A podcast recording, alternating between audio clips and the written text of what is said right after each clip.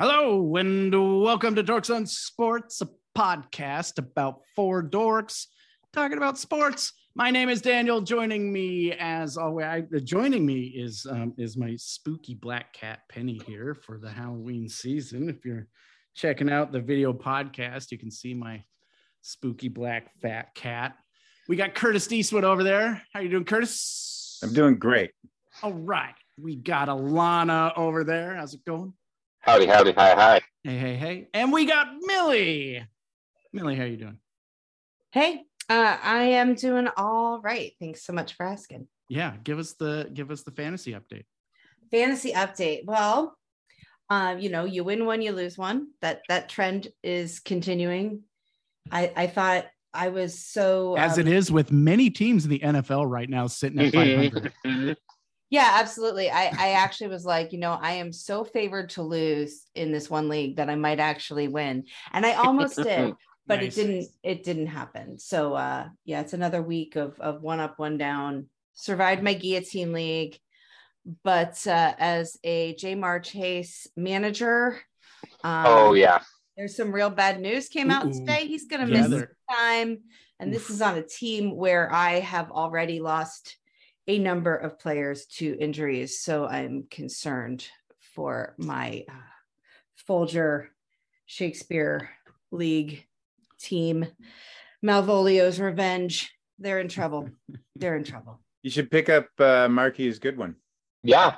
I did, and then I just had to drop him because Derek Carr looks like he might not play. So now I need to go grab a quarterback just in case. Hmm. It's a rough Ah. week. Man, that's rough. Yep, yep, yep. Well, we're uh, we're pulling for you, Millie. Thanks, thanks. I appreciate it. So uh, the Seahawks had a tough road challenge going into Los Angeles to play the Chargers. They're a pretty tough team. They got that defense. They got that quarterback and uh, Herbert. Uh, Seahawks roll into town, and from the very first snap, I that team uh, had that game in control, and it was pure dominance in all phases of that ball. Um, i- i- the final score was 37 to 24, but it wasn't even that close because that 24 came with a garbage time touchdown with like three minutes left in the game. Um, that was a fun game to watch. Uh, Hmm. First of all, Kenneth Walker III putting the league on notice with just a dominating performance 168 yards, two scores. Uh, they couldn't stop the guy. Uh, by the way, uh, Kenneth Walker the third, uh, I of all the yards he has, uh, like 200 of them come after contact, which is just More than that. like- Ugh. that- that's It's- bonkers to me. Yeah. I He's mean- got more yards after contact over the four weeks that he's played than any other running back has yards. It's um, it's amazing. He's he's with like the uh, lateral cut, with the lateral quickness of Barry Sanders, legitimate. Like legitimately. He's like a mix of Marshawn Lynch and Shaun Alexander.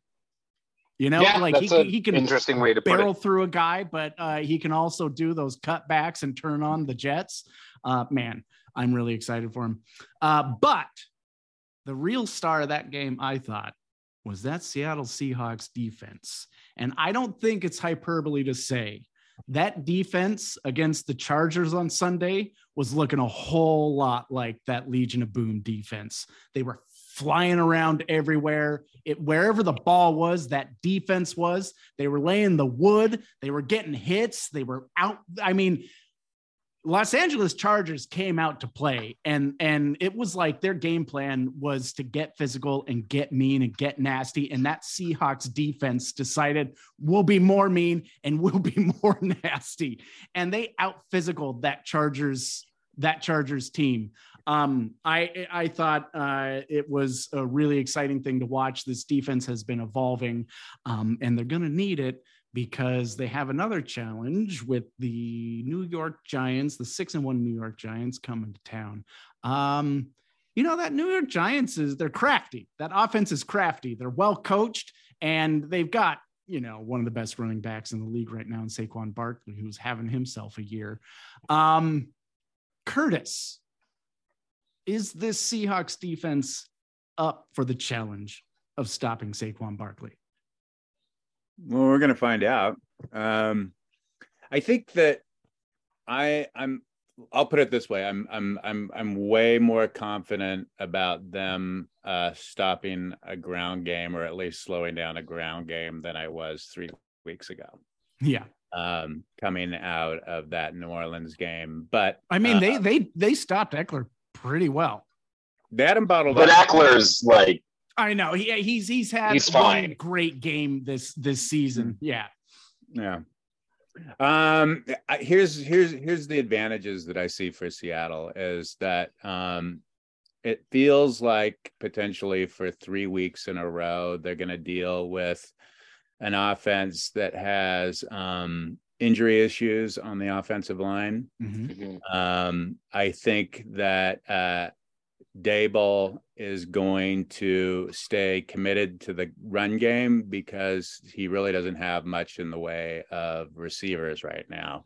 So it's going to be a whole lot of Barkley and it's going to be a whole lot of Daniel Jones. And there'll probably be some play action plays that are going to happen to tight ends and running backs and whatever receiver that can possibly get separation on Tariq Woolen. Tariq Uh, Woolen. and I don't think they have a lot out there. So I think Seattle probably knows how um, uh, New York is going to try and attack their defense. And I'm anticipating that they'll probably continue with the similar sort of aggressive attacking the gaps up front and probably maybe even more of a shift to the older uh 4-3 style that they used um uh over the years with like Red Bryant and Brandon Mebane and stuff like that. I wouldn't actually I wouldn't even be surprised if we see um Al Woods put out, you know, kind of in the five technique, you know, end roll on occasion just to make that more of a challenge for uh Barkley. Um but I think that the the um the Giants have done a really good job being resilient with this. They have.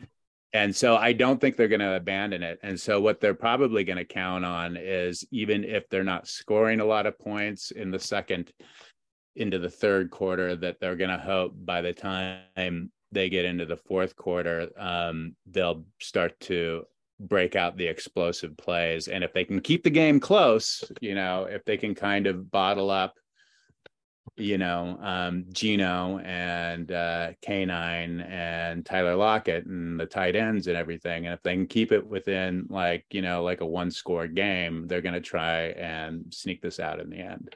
Yeah, that's Pete Carroll. I think that's right going to be their plan.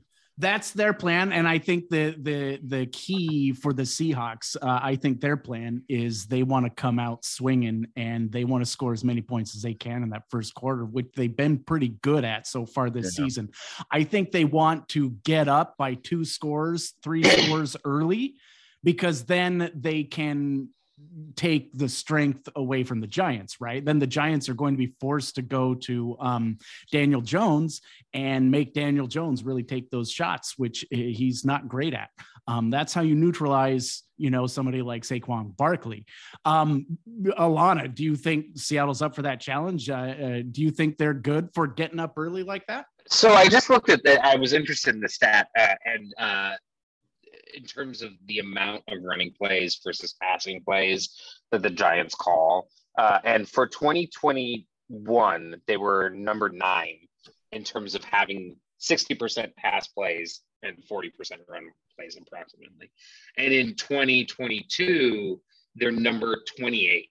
So they have Wow. um, like 58% pass plays, 42% running. Sorry, opposite. 58% running plays, 42% passing plays. Um, Yeah. So I think that that's what is attributable to their success this year. It's is completely shifting gears. Is going. We have Daniel Jones. Daniel Jones can scramble. Daniel Jones can run the ball. Saquon Barkley is a, a massive talent. We're going to use him. Um, and so, like Curtis was saying, uh, know how they're going to attack us. And uh, my biggest fear in this game is that while the defense has improved dramatically over the last three weeks, where I haven't seen as steep an as as sharp an improvement it has been tackling. Uh, Uh-huh. There's they're still blowing tackles Yeah. um, pretty regularly. They're better placed uh, in, in terms of they know where they're supposed to be uh, most of the time in defense. But the minute you get to that linebacker level, um, there's going to be a missed tackle, one or Yeah. two here and there. Uh, and then when when I hear things about how Tariq Woolen is out there on skill alone and learning the playbook still, it has me a little bit worried approaching this run heavy, heavy offense Mhm. that he's gonna he's gonna be in the right position, but he's not gonna be able to pull someone down. Um, and Saquon Barkley is not an easy person to tackle. Um, he's I think one of the top five running backs in the game right now. A hundred He's- percent. he's proving that week after week. And Daniel Jones is a big guy too. Um, and so that's where some of my concern comes in. I think that the Seahawks approach of score early, score often uh, is the right approach. Like, Yeah. let's see if we can neutralize that run game. But if it doesn't work, what's the next thing? And what do we have to worry about? And that's why I'm predicting this to be a really close game um, and a somewhat low scoring game, even though the uh, uh, over under is in like the high 40s. It's one, it predicted to be one of the highest scoring games of the weekend. Um, Which I is interesting. because they're both running teams first. Yeah, and the Giants so far this season have had low scoring games. I mean, that's where they want that's where they want it. They want to they want to bring the teams down to their level and they want to play um a run game, they want to Right. control the clock um and they want to keep it close. Um So do I yeah, think this is going to be a game that the Seahawks can handle? Absolutely, I do. Um, but because I'm not, I don't know what that looks like yeah. uh, in terms of end result. I think this is going to be one of the most both exciting and telling games of the year. I think this is a game where if we win, the next two games on our schedule are imminently winnable Yeah. um, because it's uh, Arizona and then Tampa and Germany, and, and Tampa looks like a forest fire. Oh, they honestly. Um, but and then right after we come back, I think we get the Raiders uh, or some other team that. Um, oh yeah, schedule is right there. Yeah, we get the Raiders. tough after after this. Yeah. By the way, like our our the back end of our schedule is front loaded with uh with home games. Like Yeah. we've played a Yeah. majority of our road games. Uh, by the time we go into the bye, we'll have played a majority of our road games. Um, uh, this is a game that uh, Seattle would really like Jamal Adams. You Oh, know? for sure. Yeah, absolutely. I mean, Yeah. but Ryan Neal, I do want to say Ryan Neal's fucking dope. Ryan I Neal is him on the fucking dope. He is Ryan playing. Ryan Neal was the best performing defender in the game last week against the Chargers. He I mean, Nwosu had 11 QB pressures that Yeah, vaulted That's from like ridiculous. top uh, top 20 to number one, like Yeah. 11 in one game. Yeah. But, you're right. uh, Neal, Ryan Neal was outstanding. Neal, uh, in terms of pro football focuses gradings, was like the I think like the highest graded Seahawk in the whole entire game. Um, That's, And it was his Jordan bonkers. game, too. He was vomiting all over the place right before Yeah. the yeah. he gets sick more often. So Millie, uh, how do you think this game is going to go?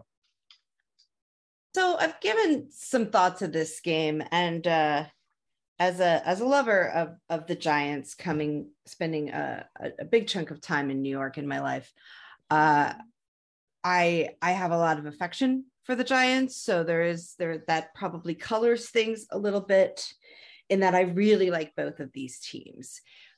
The thing with the Giants, I mean, if if I'm looking at how to beat um at how to beat Seattle if I'm them, I'm going to go back to that Saints game and I'm going to watch those blown plays with Taysom Hill Mhm. because it is the scramble plays and the run plays from Daniel Jones that are that are getting them across the finish line in a lot of these games.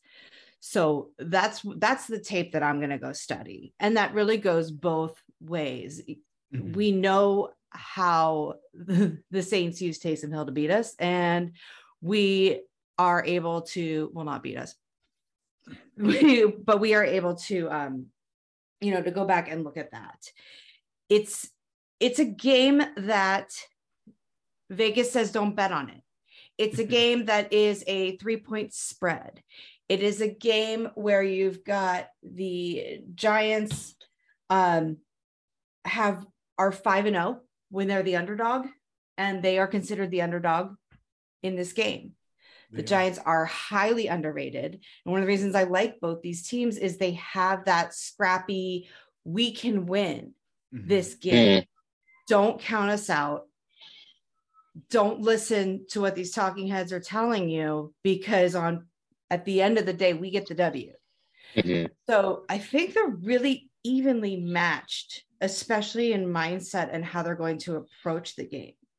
And I am definitely, as usual, a little unsure. I think I'm going to give the edge to home field advantage here because if there is one thing for the Giants, I'm not sure that they are ready for uh for the 12s.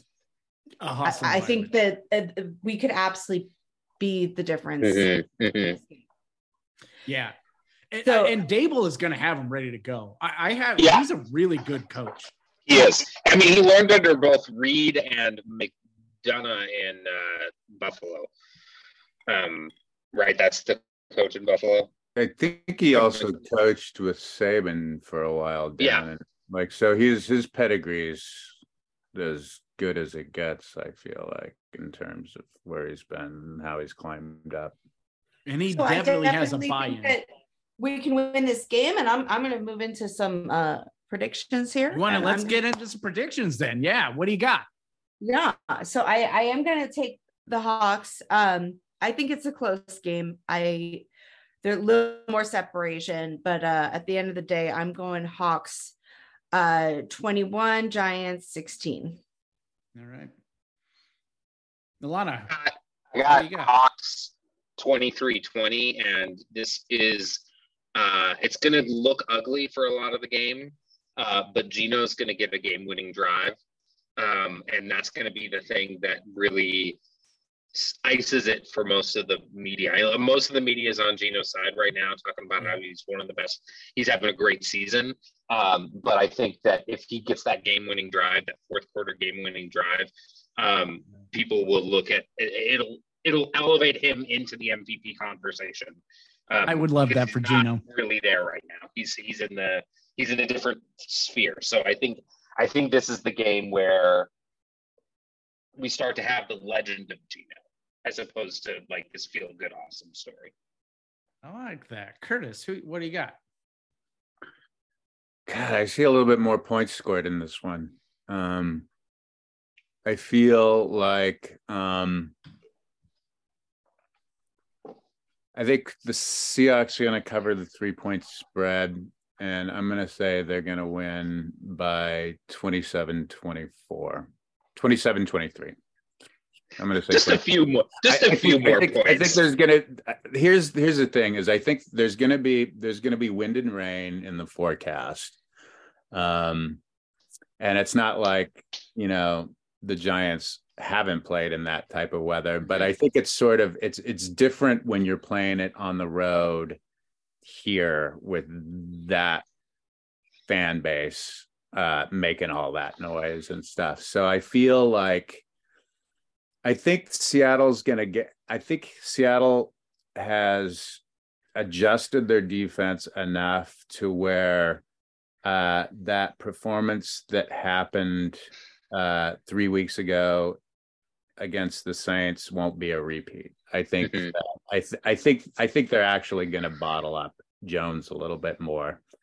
Um, I think that they um, the last couple games they did a lot of uh, nickel fronts against the run. Um, they took uh, they had four defensive linemen uh, at the line of scrimmage, two linebackers, and they had five DBs. I actually think that they're going to switch more into the four three and have three linebackers, four defensive linemen, and they're really going to challenge.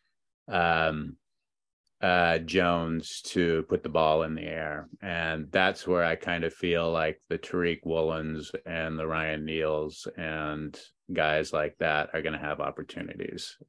As the game progresses. And um, I just think that Geno's the hotter quarterback right now. I mean, he's like analytically, he's like he's right there with Patrick Mahomes and he is and and, and Josh Allen. Josh Allen. And I think through seven games, like that can no longer be denied. Agreed. Like, like it's been consistent enough to think that that's sustainable. So I think, yeah, I think, I think, I think this team will win a game that won't always feel comfortable through four quarters, but I think so. I think uh, turnovers could be a real a real difference maker here, especially too. in that weather. Yeah. Oh, definitely. Yeah, um, I do think Danny Dimes uh, may may give up a couple here. I uh I, I, this might be an unpopular opinion. I think Seahawks are running away this one. When I look at these two teams, that's a very popular opinion. Yeah, like I'd love to see that, but I just don't um, think it's going to happen when I look at these two teams, I don't see a lot of blue chippers on the Giants, and I see Seattle loaded with them. They have four um, first round picks on the D line. But they haven't done anything with them. Like, they, like they haven't really. The interesting anything. thing with that is their defense has averaged uh, over five yard. They've given up over five yards of carry to running backs. Like yeah. that's odd to give up that many yeah. yards with like. And they bunch. really haven't gotten after the quarterback that much. By yeah. the way, Daniel Jones is one of the most sacked quarterbacks in the league right now. Um, I think the Giants have benefited a little bit from a weaker schedule. Um, the only great team they beat was the Baltimore Ravens, and that Ravens team had a bad game.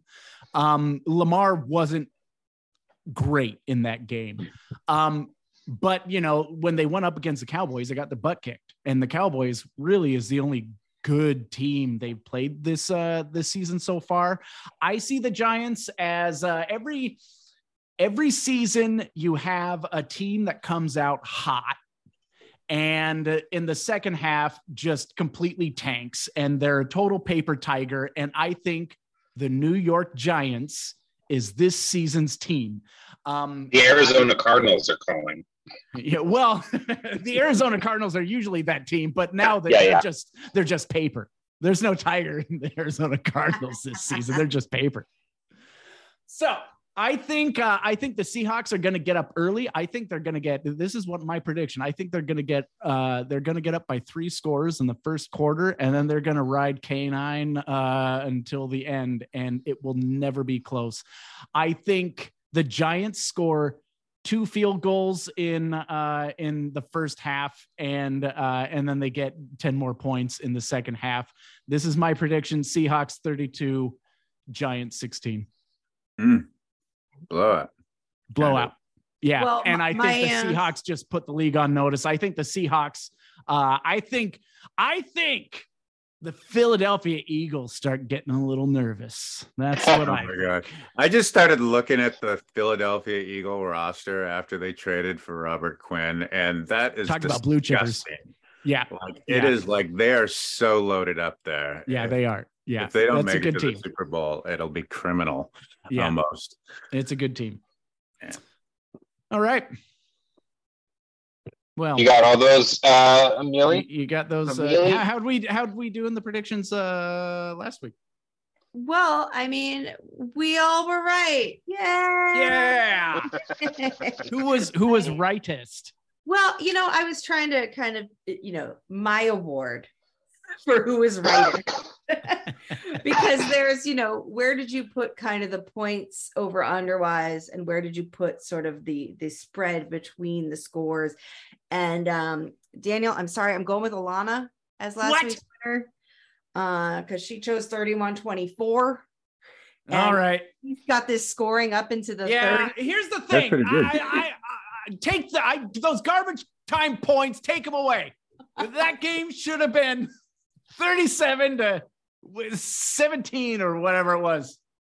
Well, you you had 28 17. Yeah. Um, but yeah, since it's my award, I'm sorry, I'm giving it. All right. No, that's fine. That's that's fine. Lana can have it. I'll uh I'll uh you just wait till next week when the Seahawks blow out the uh, New York Giants. When the score is 23 to 20.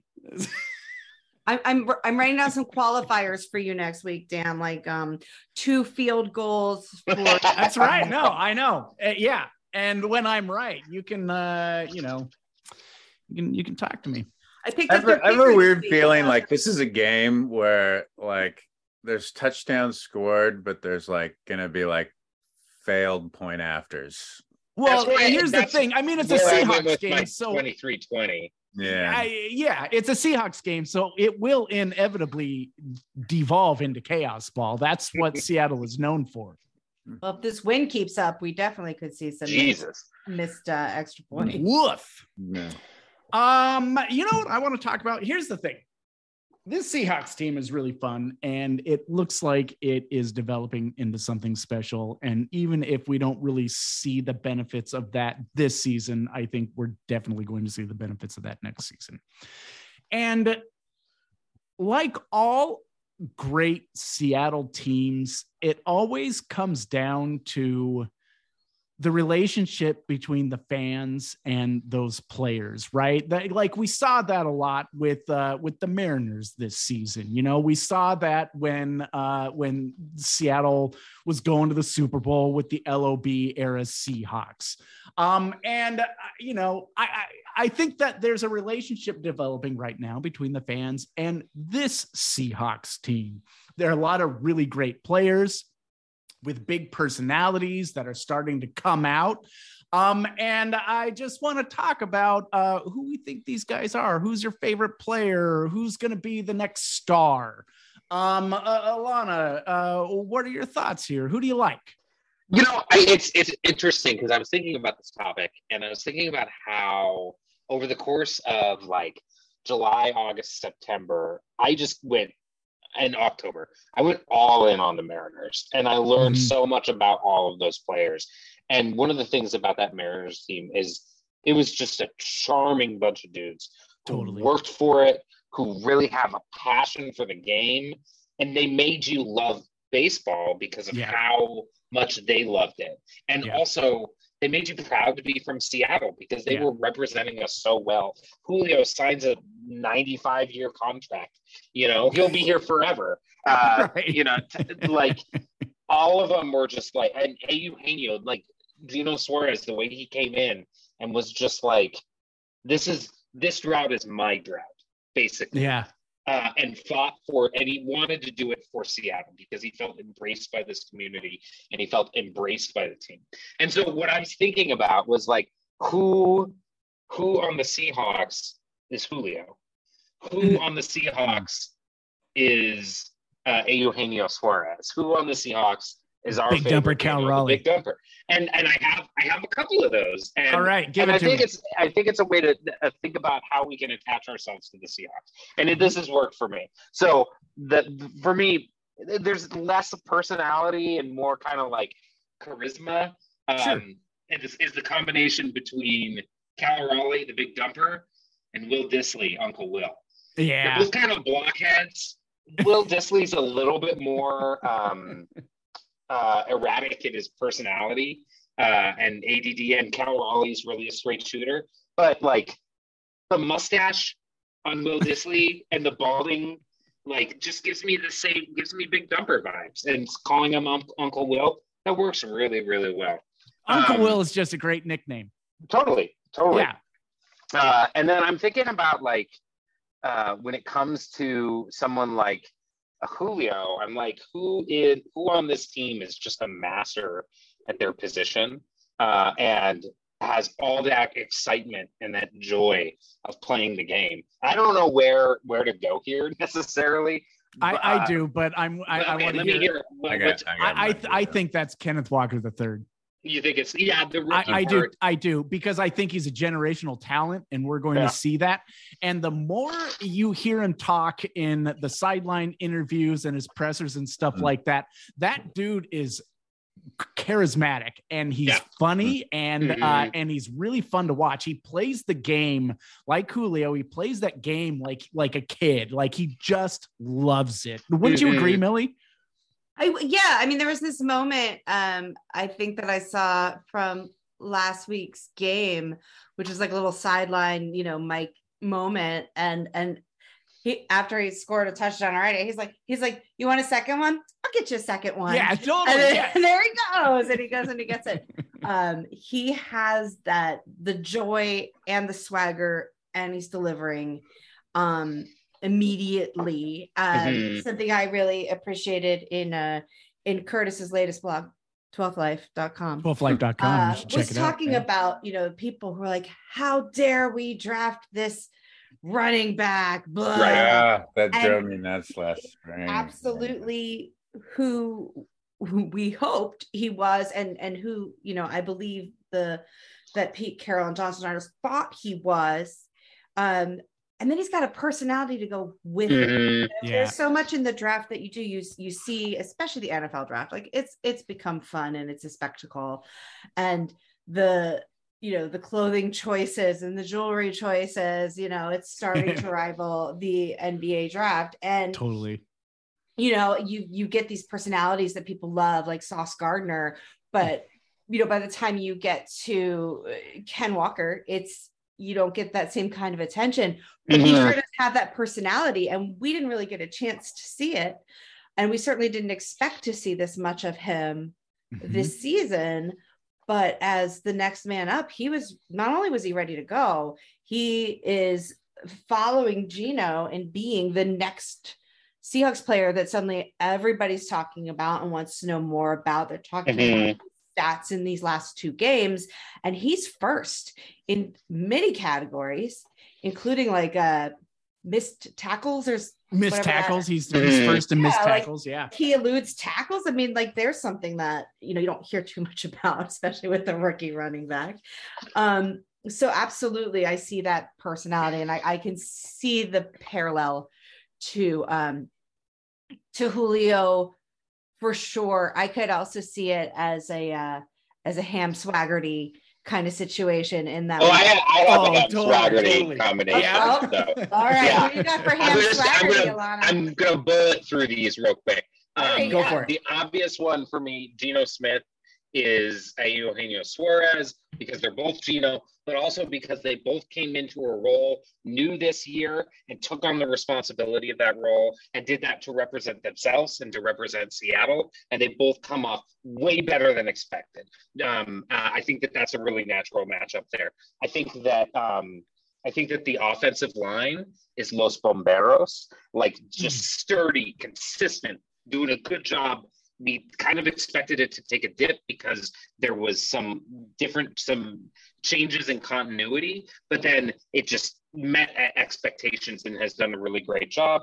And then uh, for me, Ham Swaggerty, that like uh, every tool in the box player, uh, to me, that's Tyler Lockett uh, just the way that, and also playing with that joie de vivre, the way that Swaggerty hit that home run inside the park on the home run, uh, and then how Tyler is like out there um, playing with joy, doing it every single week. But then also off the field, he's writing poetry. He's talking about his mental health. He's he's just fully representing that manhood um, that that you want to see out of a player. Um, and uh, I just think that for me, that really makes a lot of sense. Um, uh, and then the last one I had was that um, uh, uh, Carlos Santana, um, just the kind of big, beefy veteran in the middle of the lineup. That's Al Woods. Just Like- give me a Uh, absolutely. a hundred Big percent. beefy, a big beefy nose tackle who's gonna Just blue collar, beefy. things. Like, did anybody Yeah. expect Al Woods? Did anybody expect it at some point in the season to be like, oh, we're gonna really miss Al Woods for this game because he is just having a tremendous season. And so that's I- and I think I think for me the the value in this exercise is just like we want to love the Seahawks Mhm. and it's been difficult because we're coming off of kind of this like high of the Mariners and then loud crash. But if we can transfer that energy, this is a team that deserves to have that rooting interest, that deserves to have um, the inside outside knowledge of the players that are involved because they're good guys and they're working their asses off and they're succeeding and they're led by this fucking charismatic uh elvish warlock guy who's like never going to fail, you know, like and has just all this energy in the world. It's it's pretty wonderful to have Pete Carroll as a head coach. It's cool. And and it's speaking of Mariners, like Pete Carroll is trying to capture that Yeah. chemistry with this team, you know, like intentionally trying to capture it. Um, which uh, you know, I, I and I think about the all the different personalities on that LOB era team, right?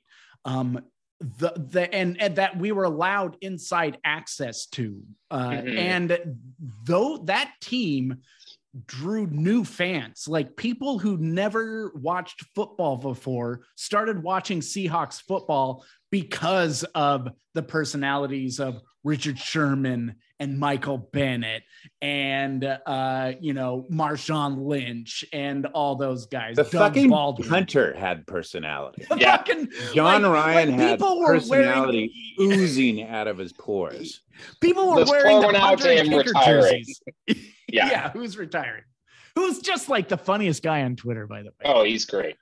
Um, I for me on this team right now, the person that I connect to most is Geno Smith, because I I I see Geno Smith as the quintessential Pete Carroll player. It's the guy who was counted out. He's coming. He's got a giant chip on his shoulder. He's been good the whole time and nobody's seen him. And uh, like, this is kind of Pete Carroll himself, right? Like, this is Pete Carroll's career trajectory too.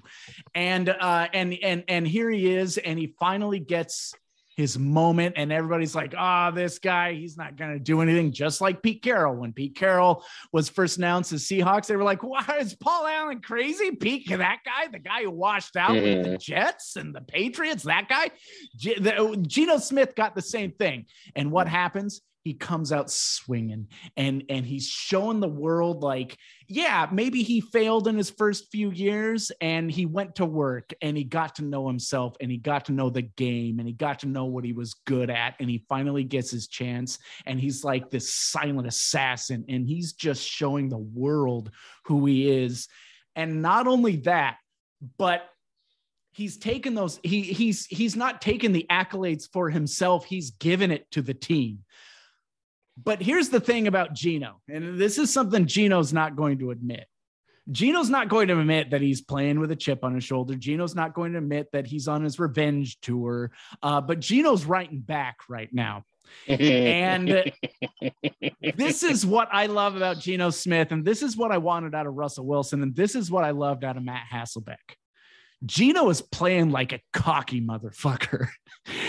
And I love the hell out of that. Geno was playing like Matt Hasselbeck played. Geno was playing like I want the I ball. want the ball gonna going to score. and you you saw that in that Chargers game when the center was called for that bullshit, you know, false start. Like, how can a center false start? Uh, Right. And Geno was fired, like he was fired up, and now they're third and sixteen.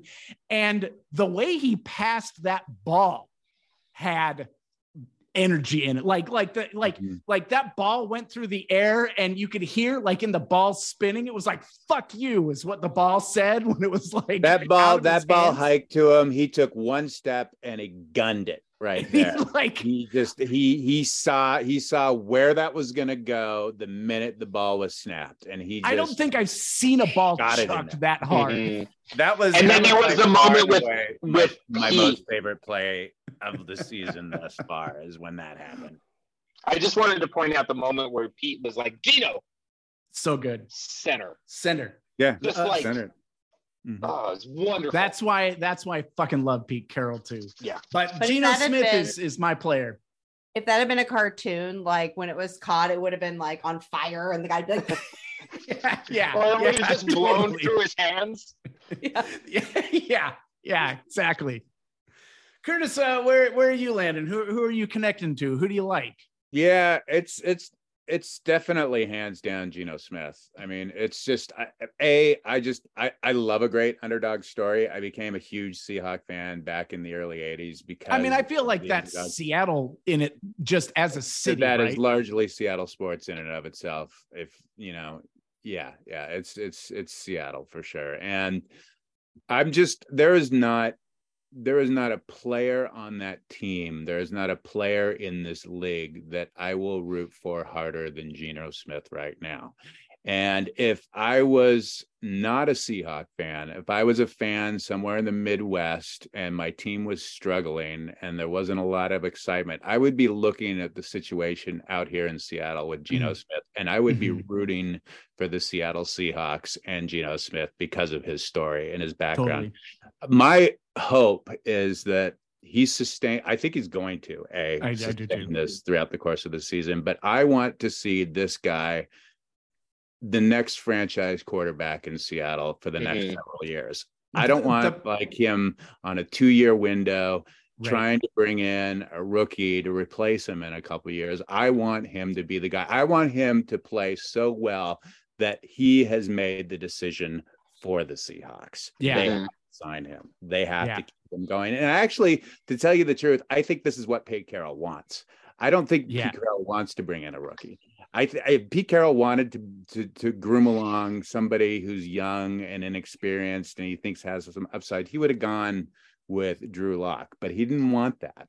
You know, he wanted to go with the guy that he trusts. I think that, you know, I mean, I think a lot of coaches want that that aren't even defensive minded coaches. I mean, if you look at, you know, if you look at Bruce Arians when he was down in you know, and he's supposed to be an offensive guru. Like when he was down in Arizona, did he draft a quarterback and develop him? No, he traded for Carson Wentz. When he went to Tampa Bay, did he draft a quarterback to groom? No, he signed Tom Brady. I mean, I well, look that, at Bill Belichick when Tom Brady left. Was he going after that rookie? No, he went for like Cam Newton and stuff like he, that. Like, like Mac Jones. Yeah. Mac Jones, yeah. Mac Jones is struggling this year. You know, yeah. it's like yeah. so. I think I think that the best scenario um as a Seahawk fan is to see Geno Smith succeed and that he becomes the guy moving forward. But I just think for me as as a fan of of Geno Smith, I want to see that happen. I, so, I do too. I read a great article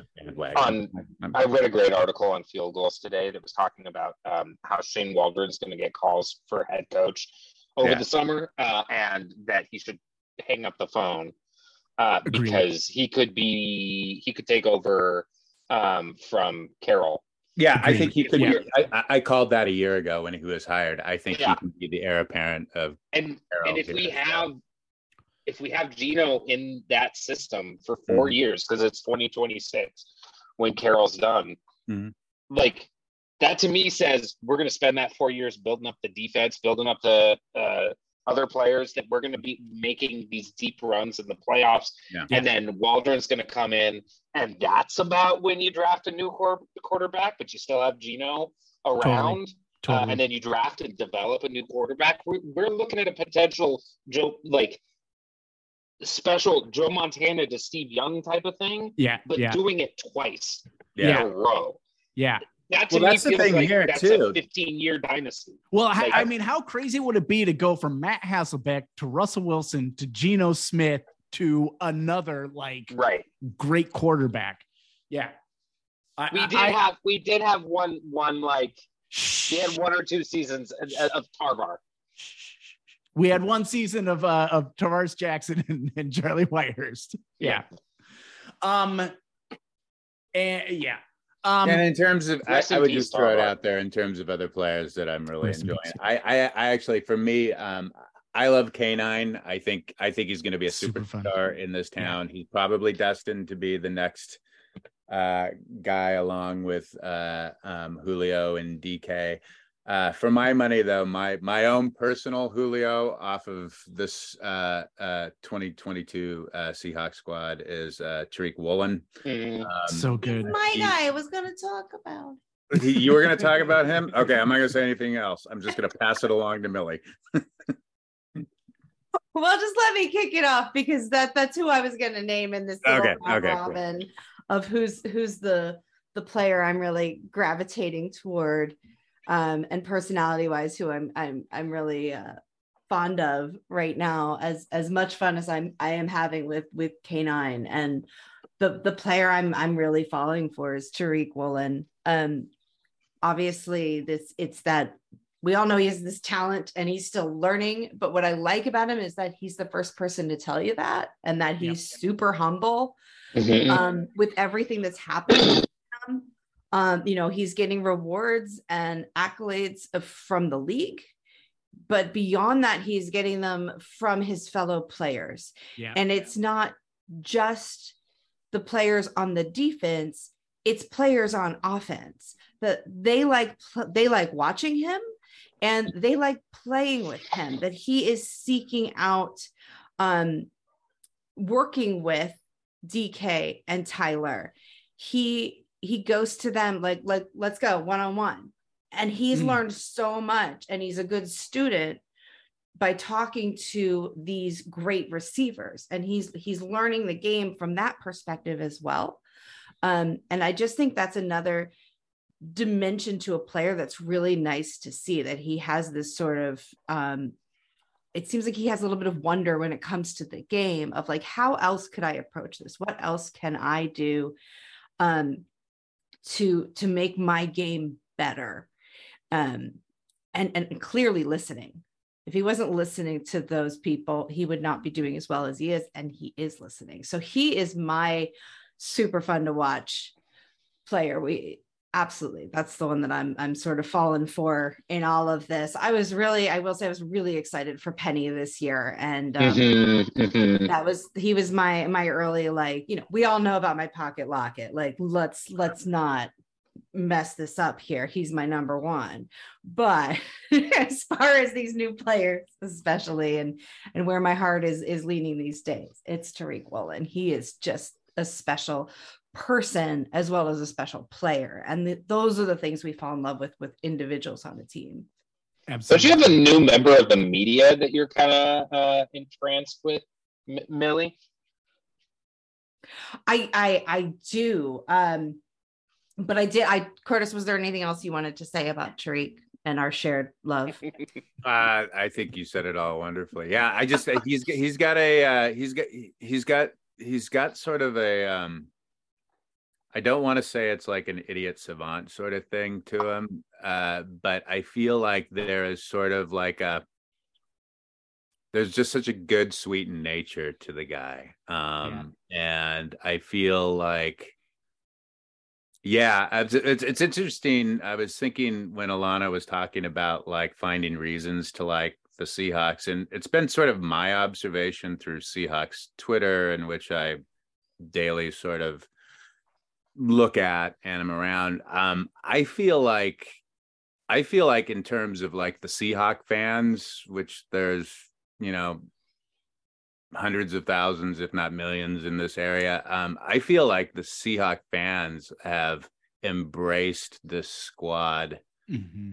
uh, in a way that I haven't probably felt in like five or six years mm-hmm. um, by what they're doing right now. Like the whole Geno story, uh, everybody has, you know, I feel like as kind of um, put their arms around that. Um, I think everyone's excited about uh, Woolen and K9, and um, they're just sort of they're loving this scrappy underdog uh, youthful team that's starting two rookies on the offensive line, that's and so the offensive crazy. line is one of the better offensive lines in the league.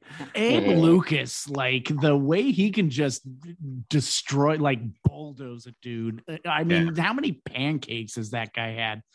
So good. I am really looking forward to seeing how how we look against the Bucs. I'm I'm a little sad that they are so bad and uh, we are recording this on a Thursday night, so they just um, they just lost again because I really do want to see this defense against, um, for lack of a better description, some real assholes. Um, the Bucs is full of them. Like I real whiny babies. Yeah, I, I, know I we don't get Green Bay see, this year, do we? Damn it. Yeah, I can't yeah. wait to see, you know, what happens when we're up against, you know, uh, Mike Evans. Like i, I want to see how that goes and i want to see i want to see how they how our personalities are going to handle these dicks. So that's going to be a lot of fun in german. It will. I'm looking forward to that. Yeah um i had before we get into dorking i just had a couple passing thoughts. Um number one i was just thinking like doug baldwin would love playing with Geno Yeah. Smith. Uh, he would, yeah, because Geno get the ball right on time for him. oh my god. Yeah. yeah. and just his personality like i i just think about damn it like i i i, I would have loved to see doug baldwin uh uh running some routes for Geno smith um my other thing is um i was thinking about this if you hadn't listened to the media chatter and you hadn't seen an nfl game this season and the first game you tuned into was that seahawks chargers game you would think the Seahawks were the best team in the league. That's that's how they were playing like that game. You know, like they were just so focused and on it and physical. Um and uh and that just that makes me really excited. Like if they can have that consistency, um I I I don't know. I think they can make a playoff push this season. I don't know. I you know I I uh, I originally predicted like a like a nine and eight season, but I think 10, 11 wins isn't out of the question. Um, I, I think, think it'd be really fun, I'm comfortable saying I think that they're a playoff contender now. Right now. especially in the in There's in games. the rancid uh, NFC. But like I think they can take the division, and if they don't, they're definitely uh, in the wild card hunt. Let's save that for next week when we do uh first half of the season review. That's right. And predictions next for the second half of the season. Yeah. We're getting a, a first half review. Um, uh, shall we get into some Dorgan? Sure. It's good. Yeah, let's get into some Dorgan. Uh, I don't know, Millie, what are you dorking out about? So what I'm dorking out about right now is actually a, a movie that I watched last night on the plane. I always like to watch sort of um it's usually when I go for a cartoon or movies that are uh, geared towards a, a younger crowd. Uh, it's one of my favorite things on a plane because if I fall asleep, I can figure out what's going on when I wake up and, and, you know it's okay on a smaller screen and you know there's a lot of reasons that's what i do i downloaded a movie that i did not expect to keep me awake um, and it's called uh, secret headquarters and it's on paramount. And it's delightful and i can't recommend it highly enough. I don't have children so i will say that to me this seems like a great movie to watch with your kids. Um sometimes i find out later like i'm totally wrong. These stereotypes aren't okay. But to me it seemed delightful. Uh it's owen wilson who um basically uh, being a being a good guy and a good samaritan ends up becoming uh a a, a guardian of the earth and is is uh but nobody knows who the guardian is. And of course including his own kid who just thinks that uh, his his uh, separated or divorced, not sure parents, um, that his dad just doesn't think he's important enough to spend time with, and he's it's his birthday weekend and he's supposed to spend it with his dad, and of course, like you know, not even the first night in, dad gets called away on another IT conference, and off he goes. And it, basically the kid sets him up to believe that his mom's coming to pick him up but that's not what's happening. He's inviting his closest friend over to hang out who of course brings the the girl he has a crush on. And um just you know a delightful little group of, of four to five kids as the this thing progresses and they discover the secret lair of his father. And um you know these this these vigilantes who are out have been looking for the guardian since he was you know first in existence they they start playing with all the toys and that gives away the location and and and chaos ensues. It is um it was just really fun. The acting's great. The kids are great. Um and uh i just i had a really good time watching it. So um the effects are good too by the way.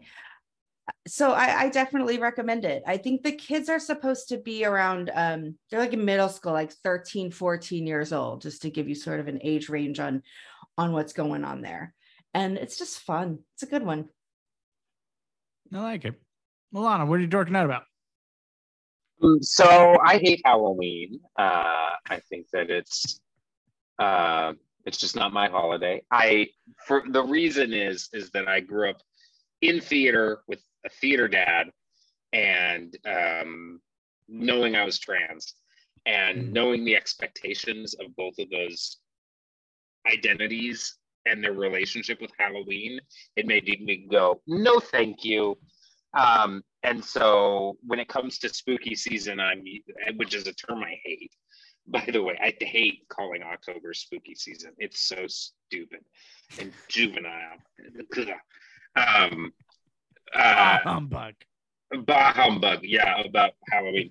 Um, but so I don't, I and I don't like scary movies. I'm, I'm not a fan of horror flicks.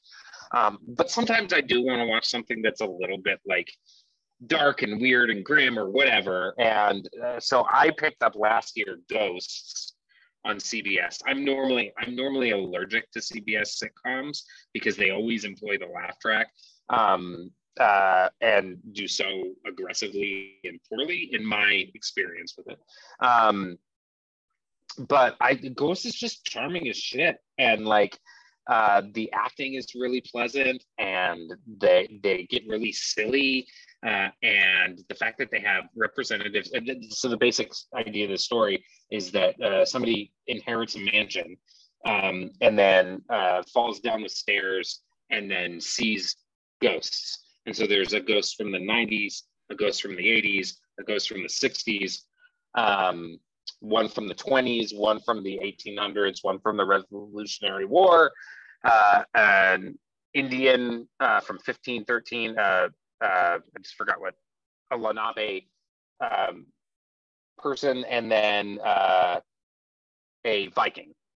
And so she can see all of these ghosts and talk to them. Her husband can't. That's the premise of the show. It's based on a British show, uh, but of the same name that uses different characters, obviously, that are relevant to British society. But they come from a place that is very intentionally well educated about history. Um, they come from, I think it's hilarious history or weird history, something um, that is a British institution, and it's the same people who made this. But that that kind of appreciation of our shared identities carries forward, and also uh, the weirdest thing about it is for anybody who's familiar with Community season four, which was kind of like a, the train wreck of all train wrecks, according to some people, but there's still some good in there. It's show run by the same two guys, and this fit is perfect for them. Like it's just it's light, it's frothy, it's fun.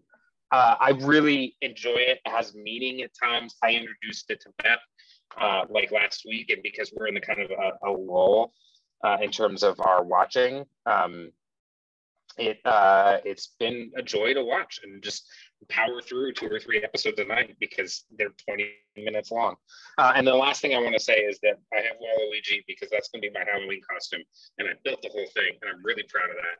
That's and awesome. Even though I hate Halloween, I'm going to a party, uh, Halloween party, and it'll be the first party I go to since the pandemic started. And so I'm, I'm just feeling like excited about that reality. Yeah. Um uh Community is maybe one of my favorite all-time shows. I'm Yeah. I'm doing a rewatch of it right now. Uh I was kind of in a in a mental health funk a week and a half ago and so I turned Community on again because that's my comfort show and so I've been binging through it again. Um season 4 is not as bad as I remember and the only thing I have against it is that community is so in the DNA of Dan Harmon that anybody who's not Dan Harmon is just not going to be able to write it like he does. But it's not that bad. Um, and there's a lot of good stuff in there. Um, uh, I, I am the opposite of Alana. I love Halloween. I love spooky season. I love scary movies. I love horror movies. And this is a thing I'm dorking out about this week. Um, uh, I went to a double feature of uh, some obscure B movies at Renton Civic Theater. It was uh, it was uh, by uh, presented by Crypticon, which is the horror convention, the annual horror convention.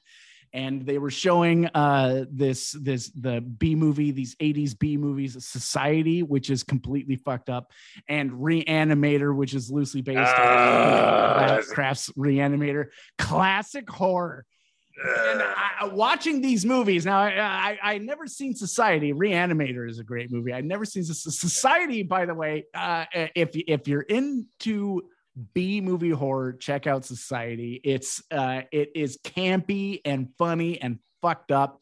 Um, but I I had this thought, and I was talking to my buddy uh, as we were driving home from the thing, and I was like, I really miss practical effects in horror Yeah. because they were not realistic. Yeah. But there was something really charming and inventive and fun and like like 90% of it wasn't like to make this realistic horror. It was to see if we can do it or like you know like like what's this weird creative way uh we can we can present this thing or whatever. Um and i think that's why that genre of horror just isn't popular anymore because people aren't doing it with practical effects. There's just you lose it with with if it's shitty cgi like ugh, it just feels cheap and un, and unearned. If it's if it's if it's good practical effects that looks kind of shitty on film there's something really charming about it um, but there was also like those movies, those B movies, those horror B, B movies from the 80s. They knew exactly what they were doing. Like it, it, it uh, you know, it was tongue in cheek. It was, it was, you know, like there was a lot of comedy in it. They knew that the stilted acting was kind of going to add to that je ne sais quoi they were trying to put into it. Uh, and maybe it's just that I'm an old man now and I miss the things from my youth, but uh that- that's aged well. Those those bad B movies from the from the 80s and 90s, top notch horror. Uh, I, I don't mean to yuck your yum, but ah. Curtis, you what are you talking about? It's less the those practical effects are as they're less disturbing, I think, than the sort Totally. of over the top realistic carnage. Completely agreed. Yeah, that just like on that some level is psychologically torturing yourself instead of just giving you the the sort of titillation of of of a decent gory horror movie. I 100% agree with that. I, I can't stand gore porn. It's just it's Yeah. to me it's not entertainment. But Yeah. I mean I like a, Agreed. I like a good fun horror story if it's got a balance of certain things like levity and this and that. Like, you know, American Werewolf in London was Like American Werewolf funny in places London, that yeah. kept me going as a teenager when I was watching it and going like, even though I wanted to like get up and leave the room the entire way through the film. Um, yeah. Uh, gee, what am I dorking out about? I'm not dorking out about a lot. I've just been sort of, uh, you know what? I'll tell you what. I've been watching this the the Star Wars Andor show, and um, Nice. it's a departure from a lot of the Star Wars Star Wars content. Um, there's a lot of nuance involved. Um, there's a lot of gray areas between what are supposedly the heroic rebellion characters and what are the people that are working for the Empire. Um, Alana said last week that she had heard it described as Star Wars for adults. Um, I can totally see that. And I'm here to say that I fucking like lightsabers and Wookiees and Yodas and Luke Skywalkers and I like cornball and I like camp and it's got none of that shit in it and it's boring as fuck right now. I sat through this episode last night and I'm going like, gee, you know, if I wanted to eat sandpaper, I fucking would. But I don't want to eat sandpaper. I want to eat a nice, delicious hot fudge sundae. Give me my fucking Star Wars. You know? Didn't mean for that comment to paint you into a corner of not being an adult. Uh, for the record, no, that's fine. Curtis but, is not you know, an if this, adult. if this is if this is if this is Star Wars for the people who don't like Star Wars, then I guess that's cool. But the shit that I like about Star Wars is not in this. the, the thing that gets me with Star Wars is that it's space opera, and I can't stand space opera. I don't even Um, know what space opera means. I just like Lightsabers means- and Wookiees and space wizards. It's it's yeah, space I like that stuff. Uh, So I like that. I Yeah, like and that's great. opera I. I, and that's why I tend towards Star Trek because it's it's Shakespeare in space. Well, I like. oh, Star that's Trek such a too, good analogy. Star Trek is totally Shakespeare in space. But Shakespeare in space. We should Yeah. create a show called Shakespeare in. Space. Uh, I'd watch the fuck out of that. Anyhow, that's my two cents. That's all I got. All right. Give me my Hey, this This has been a fun pod. Next week Yeah. we're go- we're we're gonna take it. to- We're gonna do the the the half season temperature. We're gonna take a temperature on this team. We're gonna talk about where it's going next. Make our predictions. Uh, if you haven't checked out Curtis's blog, 12life.com, you should do it. He's got some really great stuff on there. Uh, and if you like this pod, share it around. Hit that subscribe button. You can check us out on YouTube and see all our pretty faces. You can find the podcast wherever you like to find your podcast. If you don't find it there, let us know, and uh, maybe you will. Once more, my name is Daniel for Curtis, Solana, Millie, the rest of the 12s saying goodbye and go Hawks. Go Hawks. Go Hawks. Go Hawks.